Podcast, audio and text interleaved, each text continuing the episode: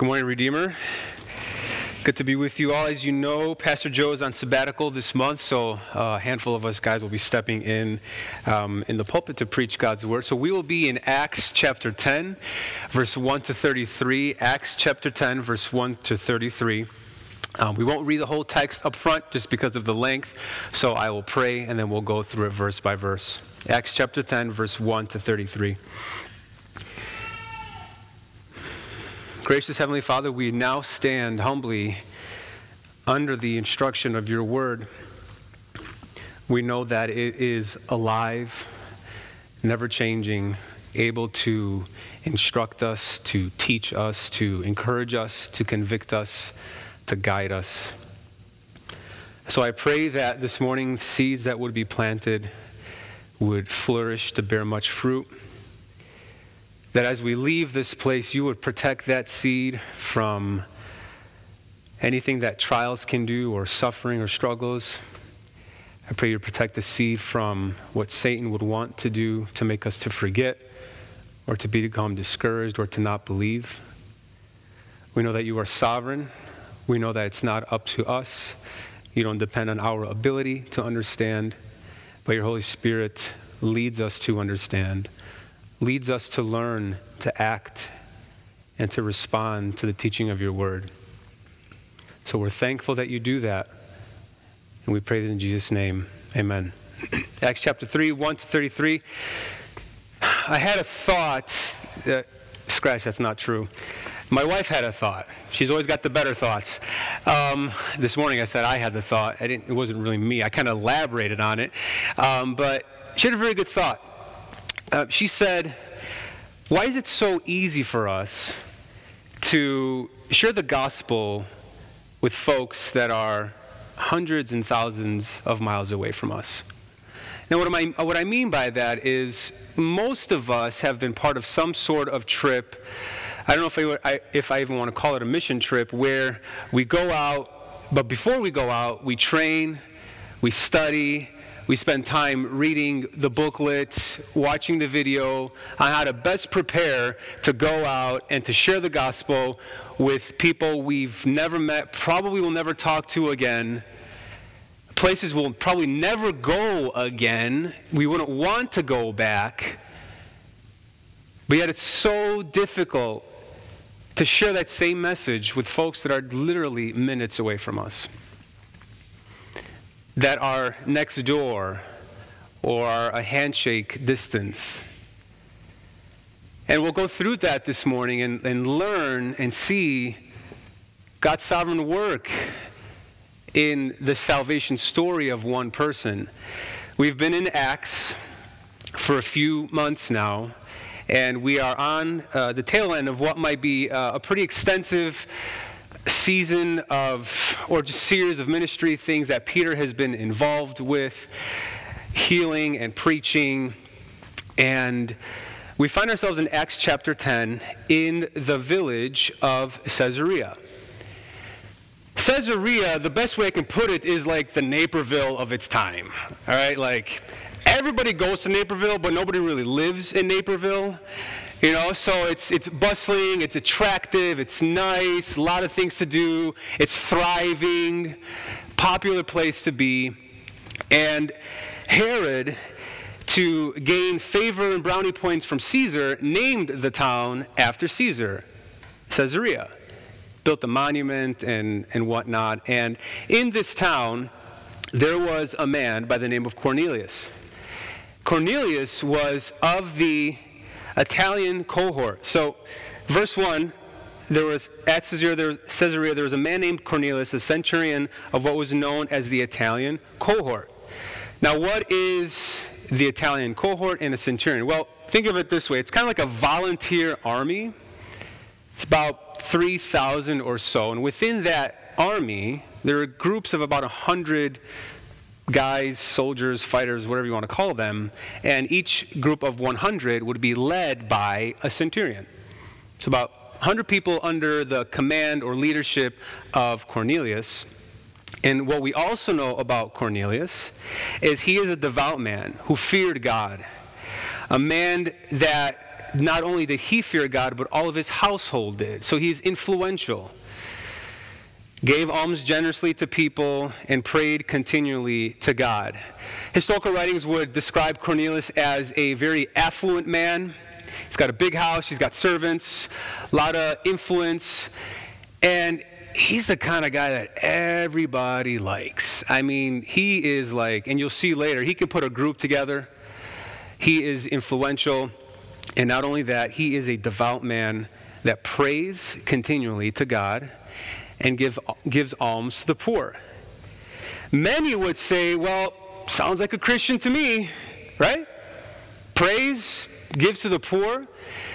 But we know that he is not a believer now because in chapter 11, it's written that that's when he and his household and basically the, the front of Gentiles become believers. And so Cornelius is not a believer, but he is a man that is ripe for the gospel. So what I see this is as God sovereignly working in someone's life, molding, shaping, softening their hearts in a way, preparing them in a way that they are ready to hear the gospel. And we read on about the ninth hour of the day, he saw clearly in a vision an angel of God come in and say, Cornelius. So he is praying. An angel comes to him, calls out his name, and he doesn't react like, Who was that? Who was that? Who said my name? Guards. It wasn't that response. What is he, how does he respond? How does Cornelius respond? Look with me in verse 4. He stared at him in terror. So, a rightful reaction. I would probably be terrorized. You all would probably as well. He says, What is it, Lord? So he knew who was speaking to him. He knew who it was. He was able to identify that the person speaking to him was from the Lord. This was a divine intervention of some sort. And this angel responds and says, Your prayers and your alms have ascended as a memorial before God. So the key thing here is not what the angel said, but it's what the angel did not say. He didn't say, and you've been forgiven, and you've been this and that, and and you're God's child now. No, he doesn't the angel doesn't say that. The angel says, God has heard your prayer. In another way, we can interpret that as God has made record of your prayer. He's heard it. He sees the generosity, He sees giving to the poor. And a lot of people, I think, would jump and say, See, see, God does notice the good things that we do, and that's what kind of spurs him on to save a certain person, whatever. And but no, because we know the Bible and we know that salvation is based on grace through faith, not of your own doing, not a, a result of works, so that no one may boast. So that's why we have the whole Bible, because we can take this passage and say, well, I'll bring Ephesians 2 in here and I'll clearly c- clear this up. I'm going to clear this one up and say, no, he is not a believer yet. He is, God is not um, pinpointing Cornelius because he likes him better than that. God has a plan for Cornelius sovereignly since the beginning of time. He has molded and shaped Cornelius up to this point to approach him and say, Cornelius, your prayers have been heard. God is sovereignly working in the life of Cornelius, and he calls out to Peter and says, He is lodging with one Simon, a tanner. I'm sorry, so, and now send men to Joppa and bring one Simon who is called Peter. He is lodging with one Simon, a tanner, whose house is by the seaside. So we've determined that he's not a believer. And I kind of liken this to there's, um, I have a coworker that uh, we kind of exchange war stories, whatever, and wins and lo- losses, whatever. And he said, Man, I, I got the deal. Thank God. I'm like, Jacob's a brother. like, Joe, man. But then I'm like, wait a second. Um, what do you mean by that? Like, thank God? What do you mean? He, well, it's just an expression. It's like, yeah, I can, I can see that. And so that really convinced me. I kind of just saw there that almost everyone has in their, in their heart just a, a longing for something higher, something bigger. There is that, that hole in their hearts that needs to be filled by something. They recognize a higher being in some way. And my man Jacob thanked God for a deal. And I, it's not the best illustration, but I, fi- I think that it's a good way to, to describe where Cornelius is at in terms of like he knows of God, he loves God, he prays to God. He's instructed by the angel to go and to look for Simon, who is called Peter. And again, most of us would gloss over that, but this is critical because the angel doesn't say, go find Peter. He says Simon, who's called Peter. So he starts with his Jewish name to, to kind of to indicate to um, Cornelius that there is something brewing here, because later we'll find out that Cornelius, a Gentile, has no business with Peter, a Jew. Like the two are absolutely forbidden to meet together, to be together, to associate with one another. But God has seen what he's done, and he instructs Cornelius to call out and find Peter.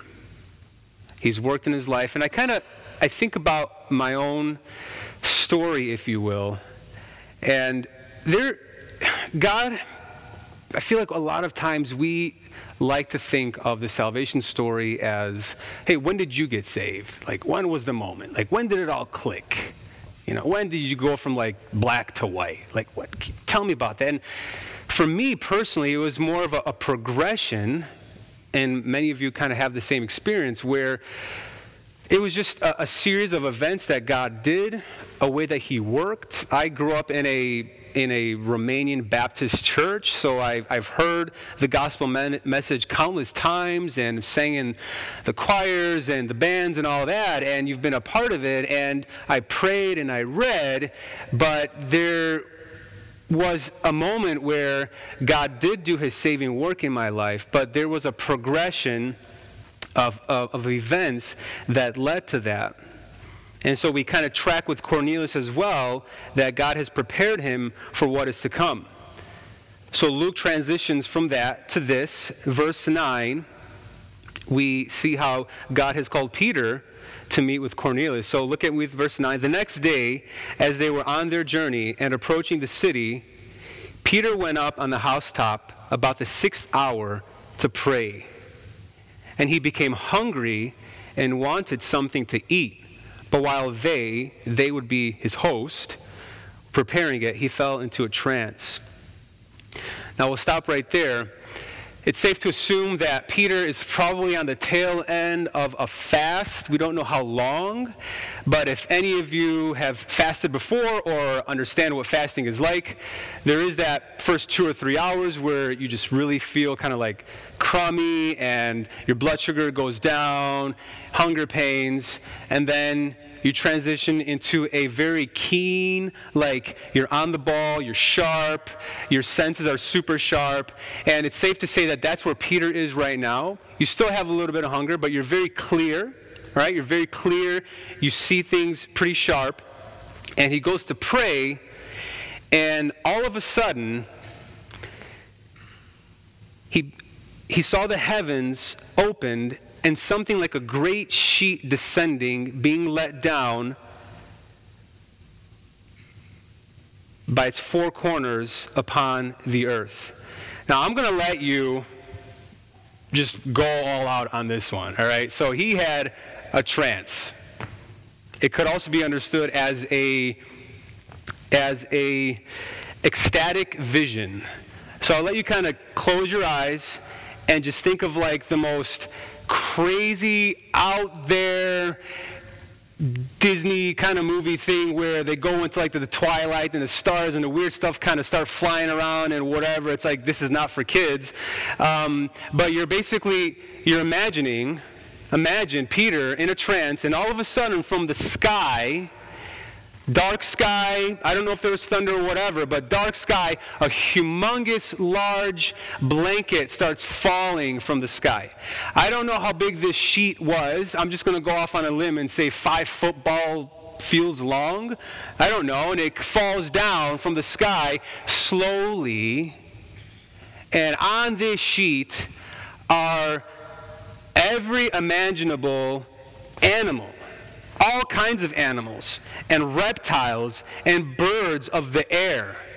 No fish, but every imaginable animal just laying on this sheet, coming down from the sky.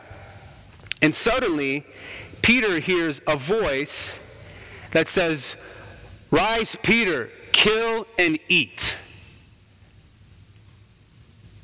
And Peter is he's there. He's all in, okay? He's not like, what in the world? He is sharp. He is ready to go. He's like, all right, no. I will not eat, by no means, Lord, for I have never eaten anything that is common or unclean.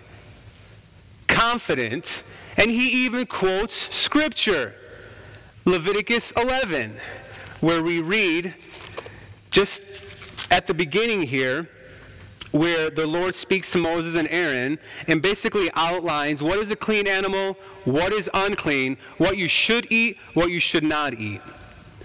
Speak to the people of Israel, saying, These are the living things that you may eat among all the animals that are on the earth. What I had to Google a lot of this, I'm sorry. Whatever parts the hoof and is cloven footed and chews the cud among the animals you may eat. Nevertheless, among those that chew the cud or part the hoof, you shall not eat these. The camel, so on and so forth, the rock badger, on and on and on. So Peter confidently quotes scripture and says, No, I will not eat anything that is common or unclean. First time that happened. Second time, God says again, Rise, Peter, kill and eat. Peter says, Nope. Same answer. I'm not going to eat. I don't eat anything that's common or unclean. And God responds by saying, What God has made clean, Peter, do not call common. And then one more time, to bring it home, God says, Rise, Peter, kill and eat. And Peter again says, No, I won't eat anything that is common or unclean technically the right response, according to Peter, according to what he has learned since he was a child. He has been taught since he was young not to eat anything that is common or unclean. Something like, if it's a Gentile butcher, if it's a Gentile bakery, I'm not going in. I'm not eating. It's a bad source. We've been instructed from, instructed from day one not to eat this. So you got to give Peter credit. He's kind of doing what's expected of him in terms of what he has learned and read and studied all his life. So God says, do not call what God has made clean, do not call common, which could be also unclean, impure, or defiled. This happened three times, verse 16. This happened three times, and the thing that was taken up at once to heaven. So went back up to heaven. And I'm thinking that as we move on the passage, you will see that this moment in Peter's life was incredibly impactful, incredibly intentional by God. He's still struggling with it. We'll see that he just it little keeps outlining that Peter is perplexed. He doesn't understand. He has no idea why that happened. Even when the guys from Caesarea show up to his house, he still doesn't know. Like literally minutes before they show up, he still doesn't know why that happened. But God and his sovereign plan to bring the gospel to the Gentiles needed for this to happen in Peter's life in a way to prepare him for what's to come. And we've, we can say that we've all had moments, and just to go on a little tangent here, when we read and study a narrative story in the Bible, most of the Old Testament, the book of Acts, we don't necessarily, you can, but you don't necessarily say, okay, if Peter did that, I should do that. If Peter didn't do that, I shouldn't do that. We get a behind the scenes look of what God is doing. A little bit different than an epistle where there's a lot of teaching, a lot of what Paul has wrote or written. We see here God's behind the scenes work in preparing Peter for what is to come. So, in our lives, God might bring new relationships or new opportunities, maybe even a new job or something where this is part of a bigger thing that God is doing to further his work. On the more painful side, there might be relationships that are removed from you, or a, a, a, season of suffering, or an unfortunate moment in life where God is using to prepare for something else. For me, as and when I think about it, back back in high school, there was um, a group of, of guys that we were all a part of called the A Team. Yeah. Pretty sad. Like, how insecure and like lame is that? Like, we had to give it that name to make sure that it was like way up there. We also had a B team. We weren't part of that, but there was another. Uh, but it's just really very as, as high school as they can get, you know, boisterous and loud and arrogant, boastful, and we were all just kind of like always. Just, it was just not not the best environment to be in. But what I realized with this group of guys is that we really enjoyed one another. We really loved each other's presence, and we did a lot of things together. There was a moment where all of a sudden it kind of changed.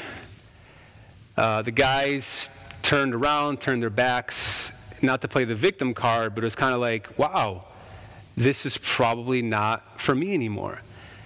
And I didn't know why, no idea why. But there were painful occurrences that happened with these guys where God completely removed, and not just them, but He completely removed almost every single, if I want to say quote unquote, worldly relationship that I, I had in my life. And that was basically 98% of all of my relationships. So, friendless, I guess you want to say, for a season where God used to save me from my sin, but he had to do a pretty deep work in order for that to happen. Like it had to be pretty impactful. It had to be pretty like out there where you still talk about it and you you, you kind of still feel it. You know, you still feel the disappointment and but God had a different plan and there were other ministry opportunities that came up and and there you have it. But there may be moments in life where, where that's necessary, and apparently for Peter, this is a big one. The vision, the ecstatic vision that came down from the sky. So, as we're continuing on in verse 17, read with me in verse 17. Now, while Peter was inwardly perplexed as to what the vision that he had seen might mean, we can even see in verse 19, while Peter was pondering the vision, He's perplexed. He's pondering. He still does not get it. Still makes no sense as to why he had the occurrence with the, with the, with the sheet coming down from heaven. God, in His goodness, while He's wrestling and He is just absolutely at a loss trying to figure it out, in, in the background, outside, the men who were sent by Cornelius were approaching Simon the tanner's house and called out for Peter. And at that moment, God, in his goodness, does not leave Peter to figure it out. He doesn't leave Peter to, to connect the dots, but he clearly gives Peter the direction to what? There are men outside that I have sent to you. Please go down without hesitation. Drop everything and go. So Peter's still pondering. God, in his goodness, directs Peter to go downstairs and to meet the men that are waiting for him outside. And Peter went down to the men and said, I am the one you are looking for. What is the reason for your coming? Why are you here? Now, we really got to lay what is happening here. So Peter had the, the, the vision, maybe starting to click, because he is about to welcome into his home, or the, the tanner's home, his host's home, a group of Gentile men. And what do we talk about before? That is a huge no no. Guys, like this is a huge deal. Those men should not be in the same proximity with Peter for any reason. But God has clearly said to meet with them, to go downstairs, and what did they shake hands? I mean, what, what do they do? Peter's like, come in. come in. Let's let's let's eat. Let's let's let's hang out. And I'm sure by then, um, Cornelius, the men did did tell um, Peter why they're there. That Cornelius sent them, an upright man, God-fearing man, well spoken of to the Jewish nation. He told us that an angel told him to come here to meet with you to hear what you have to say. And I would imagine that Peter was starting to have thoughts and ideas of what is happening right now. He's thinking, he's planning. Was, does this have anything to do with what I saw? I don't know. Nonetheless, he welcomes the men in, and we would, it's safe to assume that they ate together and they talked. And that night, Peter would go to sleep, anxious, but a good anxious, thinking about what might happen the next day. Who is he about to meet? What is God doing? Because up until now, up until now, everything that Peter has been doing is basically things that he would expect healings, preaching, persecution. It's stuff that it's, it's not really out there. But this, for Peter, is he has no idea, no clue we know that because he's been pondering, he's asking, he keeps asking, Why are you here? Why am I, am I going to meet this guy, Cornelius? So he is utterly confused as to why, but he is trusting the Lord because God has been clearly directing him to meet with Cornelius. So the next day, they all wake up. So it's the two servants that Cornelius sent. There's a devout soldier. There's Peter, and then a group of about two more guys that join this um, group to walk the 10 hours back to Caesarea. I would imagine that they're talking and, and catching up and getting to know one another better on the way there, but still in the back of their minds, they are wondering, what is God doing?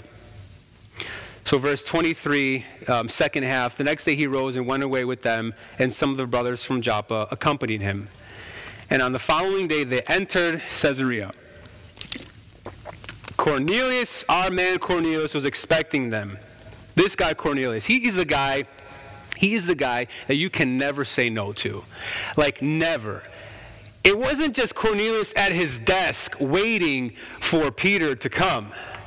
Cornelius did his thing. He called his family over. He said, Listen, you're not going to believe this. I, but I'm just going to tell you anyways. An angel came, said this guy Peter should come here because he's got something to say, so you got to come over. All right, cool, Cornelius, whatever you say we'll do, man. Close friends, hey, listen, not really sure what's going to happen, but you got to come and meet at my house at this hour, at this day, because this guy Peter's coming. So there's a group of people in the house, no idea why they're there. Um, but they're kind of talking, why are you here? Not really sure, but Cornelius said to be here, so that's why we're here. Um, whatever he says we do. I mean, he's the man, right? So they're all there wondering and thinking what might be, what might happen. And Peter, I'm sure, is expecting just a nice face to face with Cornelius, kind of like, all right, you had a vision too, I did too. Here's what it is. Um, why am I here? Things like that. So Cornelius and Peter finally meet. And instead of a handshake or instead of a nod or a nice meet you, get this Cornelius falls to his knees and worships. He falls to his knees and he worships. But Peter lifted him up and saying, Stand up, I too am a man.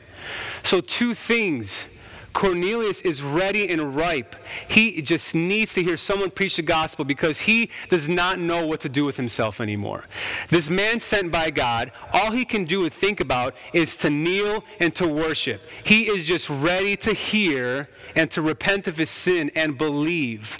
And Peter, number two, Peter, in a very humble way, lifts him up by his arm and, and says, Stand up. I too am a man.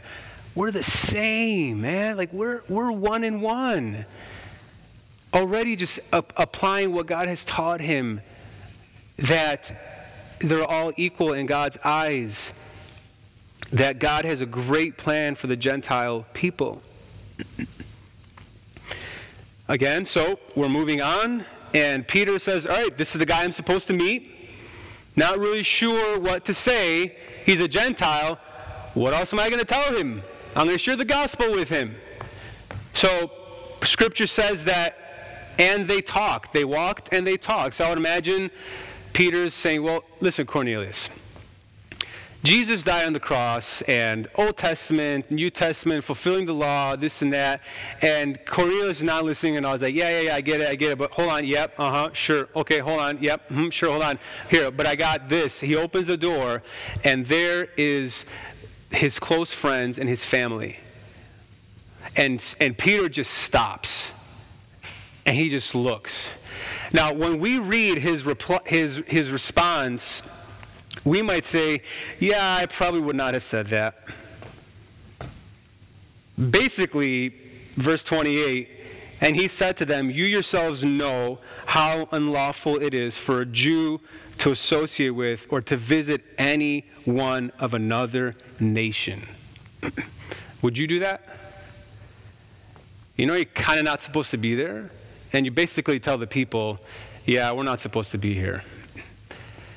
There isn't like, hi, my name's Peter, just came from Joppa. Um, so this is Cornelius, we just met, and he, um, no. He says, he clears the air and he says, listen, you all know that this is not, this should not happen. You all know, I know, that we should not be here together in the same room we should not even be close to one another. But God has shown me that I should not call any person common or unclean. The best way, I think, to just bring some light on this is if we read in Ephesians chapter 2, 11 to 12. Here is, here, basically, this is God's plan for what is about to happen. Ephesians chapter 2, verse 11 to 22. Therefore, remember that at one time you Gentiles in the flesh call the uncircumcision by what is called the circumcision which is made in the flesh by hands. Remember that, at, that you were at one time separated from Christ, alienated from the commonwealth of Israel, and strangers to the covenants of promise, having no hope without God in the world. But now in Christ Jesus, you who once were far off have been brought near by the blood of Christ. For he himself is our peace, who has made us both one, and has broken down in his flesh the dividing wall of hostility by abolishing the law of commandments expressed in ordinances. Moving on, might reconcile us both to God in one body. You are now fellow citizens with saints and members of the household of God, in whom the home structure, being formed together, grows into a holy temple in the Lord, so on and so forth. So Peter is highlighting, saying, listen, we're not supposed to be here, but this is going to be good. So he clears the air with the folks in the room, and not only does he clear them, but he authenticates his visit. He follows his remark about them not supposed to be there with, so when I was sent, I'm sorry, if we back up a little bit, but God has shown me that I should not call any person common or unclean. So when I was sent for, I came without objection. I asked then why you sent for me. So Peter clears the air. Heart rates go down. Everyone's calm. And Peter asks, Now that that's said, Why am I here? Can someone tell me why I'm here? And Cornelius begins to testify of all that God has done in his life, where he's come from, and why he believes Peter is here. Verse 30 And Cornelius said, Four days ago, about this hour, I was praying in my house at the ninth hour, and behold, a man stood before me in bright clothing and said, Cornelius, your prayer has been heard, and your alms have been remembered before God. Remember, it's not what the angel said, it's what the angel did not say. He didn't say anything about belonging to God or a child of God or salvation. He said, Go get Peter. and as Peter is hearing these things, that, that Cornelius prayed and he gave and it didn't really make sense. So he obeyed God and he sent his men to Joppa to get Peter. Now Peter is there. And not only is he there with Cornelius, but Cornelius put a whole group together. Peter is, is just taking this all in, and he might be thinking, yes, these people are ready to hear the gospel. This is why you brought me here, God. This is why I am here. Now the vision makes sense. Now the, the curtain with the animals makes sense. It all makes sense now. I am supposed to be here because God has a plan to redeem the Gentile people. He sees God's work in salvation. And in, in, in Cornelius' life, it spanned who knows how long years. It could be years. And Peter sees that, and they are ready. They are ready to hear the gospel. This is a specific plan that Luke outlines for us, a plan that God has ordained that involved visions and obedience and if there's anything that I would want for us to gain from this message today, if there's anything that we would, I would hope that we would all understand that would be deeply rooted in our minds and hearts, is this: is since God's plan for salvation is definite, since God's plan for salvation is definite, believers must share the gospel faithfully, alienating no one. Since God's plan for salvation is definite, believers must share the gospel faithfully, alienating no one. And what I mean by definite, I, would say that it's, a determined it's a determined plan of salvation. It's fixed, it's specific, there's no ambiguity. We're fortunate to see it here in detail, the way Luke spells it out. But in his entire plan of salvation, it's specific, it's planned. And we as believers must share the gospel faithfully. I would also say we can share the gospel faithfully because that plan is specific. And when I say faithfully, we can work through it. Well, we can work through the obstacles. We can seek God's help and just do it. And no one is exempt from this message. No one is exempt from this message. We may have preconceived notions about where we think we might flourish, or, yeah, I don't really, you know, I can't really reach out to them, but I can reach out to this people group or this race or whatever. And Lord, forgive us if there's any type of alienation based on the color of our skin or anything like that. His plan of salvation is that no one is alienated from it. Since God's plan for salvation is definite, believers must share the gospel faithfully, alienating no one. So, what, what are the benefits? Why, why, like, what are the reasons that we should even adhere to this word? I think, first and foremost, that we need to fully understand that God is behind every heart, every soul that is saved from sin. It is God's sovereign work where we plant and we water. You either plant the seed or you've been watering the seed. And it's not an option. We're called to do it, to spread the gospel to those far and to those near us. And we can also see from this text that God is behind it and God helps us. that we are not left alone in this message. We are not left alone to share it with others. That He is behind, working in the hearts of the people that hear this message. So, what do we do with this message? What do we do knowing that God is sovereign in salvation in the salvation story? He's specific. I thought of this line that if, if we need to figure out what are we filling in these blanks with. I can't share the gospel with blank because blank. I can't share the gospel with blank because this is the reason why. and bring that to the Lord and figure out what is there because everyone has someone in their life right now that desperately needs to hear the gospel message. I like to, I like to see it as families reaching families.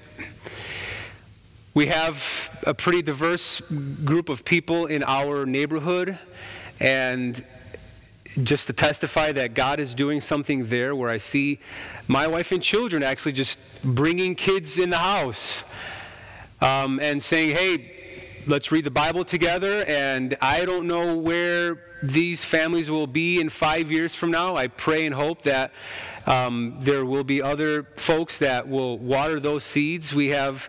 Um, a babysitter in our community group that is a non believer that helps us with the kids. And she is there hearing um, catechism with the kids and hearing songs. And it must sound really wacko to her because we have this um, amazing time together and the kids are joyfully singing of the Lord and His goodness. And finally, do not wait for them to come to you. You must go to them. Do not wait for anyone to come to you to hear the gospel. You must go to them. And like I said, it's so much easier for us to prepare for those mission trips to go out thousands of miles away. But the challenges of the folks that are nearest to us, and they desperately need, need to hear that message. So Cornelius responds and says, This is why you're here, Peter. And we know, and I know that you have come here to, be, to tell us what has com- been commanded by the Lord. Next week, we'll see and hear what it is that God has commanded Peter to tell the Gentiles. Let's pray.